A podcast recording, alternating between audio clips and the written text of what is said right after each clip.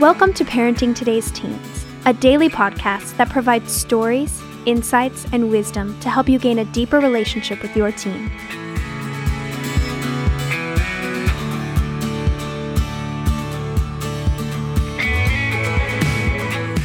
On today's episode, Mark Gregston and Wayne Shepherd dive into the topic of things that trigger your teen. Let's listen in.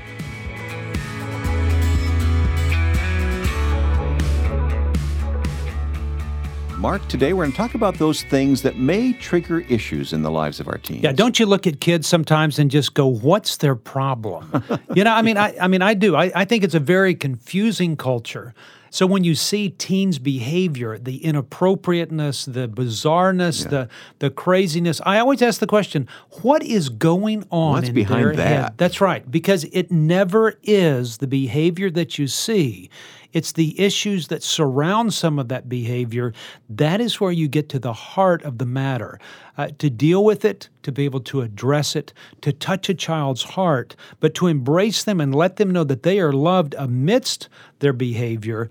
And even though we're going to stop the behavior, we're going to get to the root of it so we can make some changes. Let's change what's really causing the problem, not just what we see. That's great advice for parents. When you see a problem surface, what's behind that? What's It- causing that? Absolutely. You know what? I mean, uh, we deal with kids that that are struggling. I mean, they're all a mess when they come to us. They don't want to be with us. They hate us. They're they're mad as a hornet that they have to be there. Their parents are are upset and worn out. They don't want to place their child someplace else. But it's amazing to me that amidst these kids that are struggling through things, they want somebody to see their heart and see what's really going on. And I don't meet too many kids that really say, you know, I really want to be a mess up. I really want to be a problem kid. I want to be troubled. I'd really like to mess my life up. No way. I don't see that. And so I spend time looking at kids saying, what is it that's behind it? What is it that is triggering all this behavior that you see? so, we're going to give you a partial list of those triggers today. Uh, Obviously, you may have others at work in your life, but the point is to get you thinking about what these triggers are. Absolutely. You know, we're going to talk about adoption, divorce, a family breakup, uh, middle school years, substance abuse. And we put all those things together, and it's not saying that all of them are wrong. Some of them are. Some of them mm-hmm. are just wrong. But but some things have happened, and you have to look at what's setting things off. It's amazing to me that most parents don't know what's happening in the life of their child. Mm. I ask parents all the time. I, I in in seminars I say. How many of your parents know everything that you did in high school and junior high? and parents, you know, are all going, oh, none of them do, blah, blah, blah. And I said, then what makes you think you know what's happening in the life of your oh, child? Yeah, right. You know, and the bizarreness of, of life now on the high school or junior high or middle school campus is far different than it was when we were in school. I mean, it's far different than it was even 10 years ago. So when you begin to see a lot of these behaviors that we deem as inappropriate, wrong, out of line, you have to go back and say, instead of just correcting those things and getting a child to quit doing that or change that attitude or don't act like that or be like this, which are all temporary band aids on a bleeding artery. It is best to go back and say, what are the issues that are happening in the life of my child so that I don't miss something and so that the impact that I have on my child is long lasting and not just a temporary fix to get them through the adolescent years. Well, let's talk about adoption. We've heard it over and over again from teens that we talk to in the program. This comes up. It does. You know, I, I, I don't know who I am. I was adopted. I wasn't accepted into my family. Right. And that's because kids today want to belong more than any other time in the history of adolescence. It is a time that they don't belong to each other. And so they move into adolescence, they move from concrete thinking to abstract thinking, and they start to think more about where their roots were. Do they actually belong to somebody? And if they feel left out, like every sixth and seventh grade kid does, if they feel left out, then they start to blame it on that sense of rejection. They go mm-hmm. through those issues. Why would my mother abandon me? You know, why did they leave? I mean, so they feel a sense of rejection and they begin to think if I am rejectable one time, I can be rejected again. And so they sometimes become very clingy. At other times, they don't want to become attached to anybody because they feel like they're going to get hurt again. They go to extreme issues at times to be uh, engaged with other people. But most kids today want to connect, they want that. And so adoption becomes an issue not because there's something wrong with adoption or that somebody did something wrong, but it's because a child wants to belong now more than ever because kids are not connecting with one another. And so they're trying to justify some of their own thinking. And they say, you know what? Because they don't understand about the lack of connection and communication. They say it may be because I'm do- adopted. Mm-hmm. That's why kids say to me, I think I have adoption issues. Huh. You know, I go, really? Well, let's talk about that. what is it that, that comes up underneath those adoption issues? Because your parents, aren't you thankful that your parents adopted you? And every one of them says, oh, yeah, yeah, that's not it. That's not it. So it do- this doesn't have anything to do with mom and dad. This has to do with perhaps feelings of, of being abandoned and their subsequent inappropriate behavior that you can't allow to continue to happen. Don't you think sometimes maybe the issue that's triggered is not triggered in the adoptee, but perhaps in some of the other siblings in the family where there's been an adoption? Oh. this this happened in, in, my life. I was adopted at birth. Never really struggled with that, but I saw how it affected uh, a sister that I had. Yeah, yeah. I mean, I think it affects different people in different ways.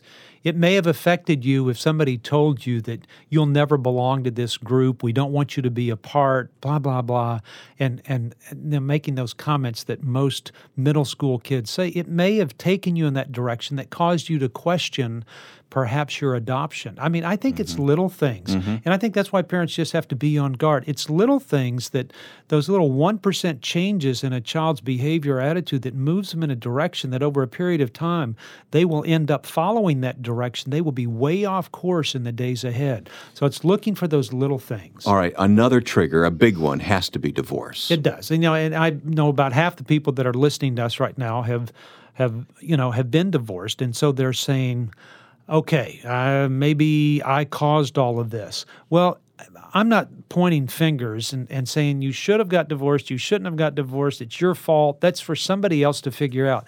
I look at and say that it's the issue that your child is having with the divorce and the effects of that so that you can understand it. And once you understand that and the losses that your child has felt, that you know how to approach them to get them help. If a child feels like I am not worth dad hanging around anymore, then there's an issue of value that's placed on a child as a result of divorce. It doesn't have anything to do with the divorce. It has to do with the resulting thoughts that your child is having.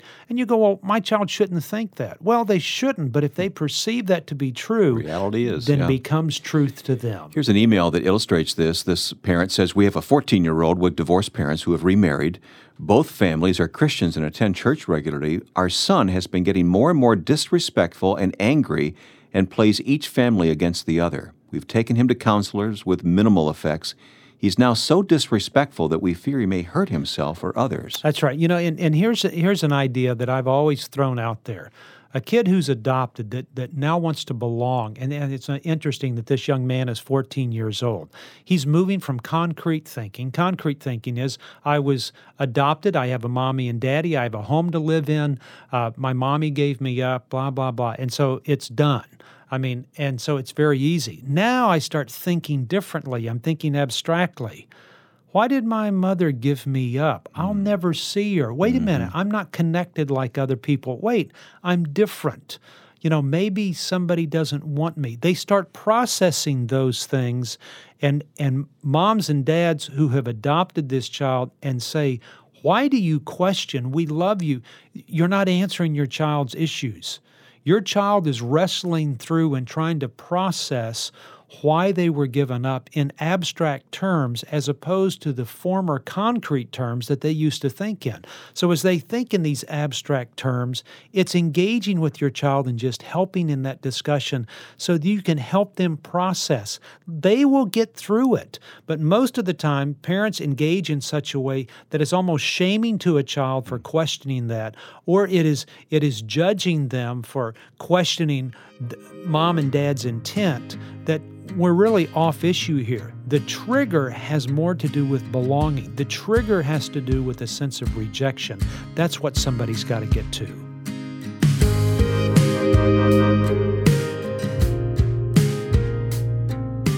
Hey, many of you know that this podcast and our radio broadcast and conferences and seminars that, that we put on across the country are all listener supported. And our desire is to help families everywhere and continually offer help and hope to parents and teens in a broken world. Your financial support makes all that happen. Would you be so kind to remember us in your year end giving? All donations are tax deductible and greatly appreciated. Hey, thanks for your help. You can donate at parentingtodaysteens.org. That's parentingtodaysteens.org.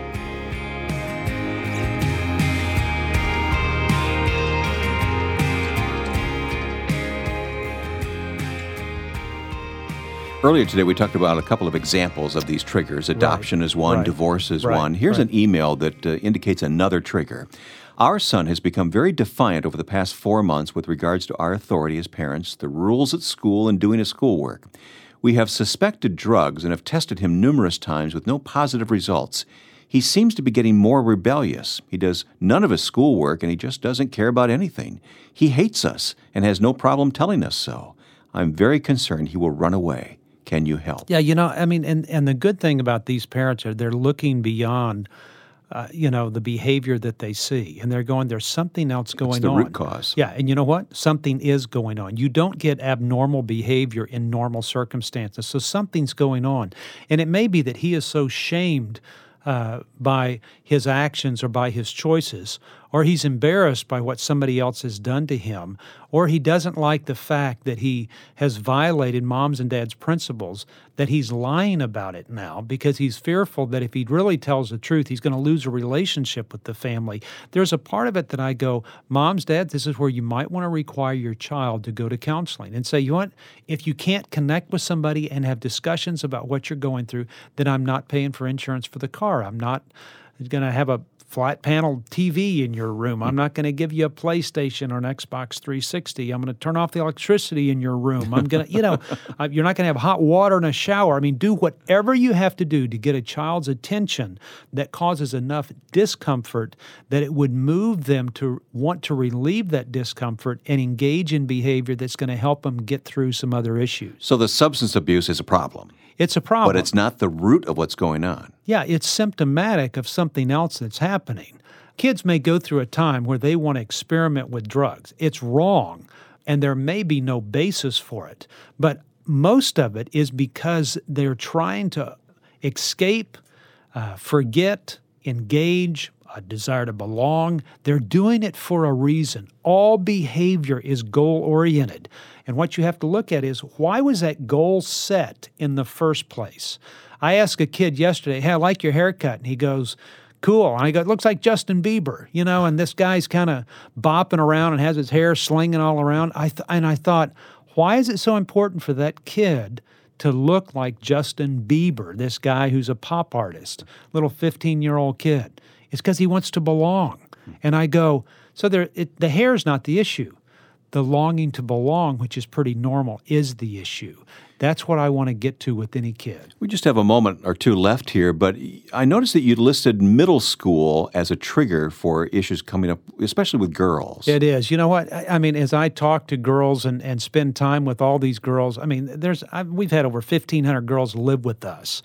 I mean, most of the difficulties and hardships that they encountered started in middle school.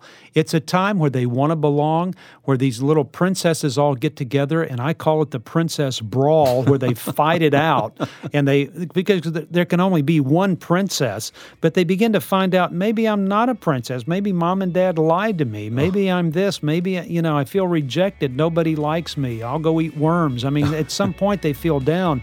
So they start engaging in other behavior that is foreign to what they have been doing to try to get to a different place because they're disappointed and they want to belong.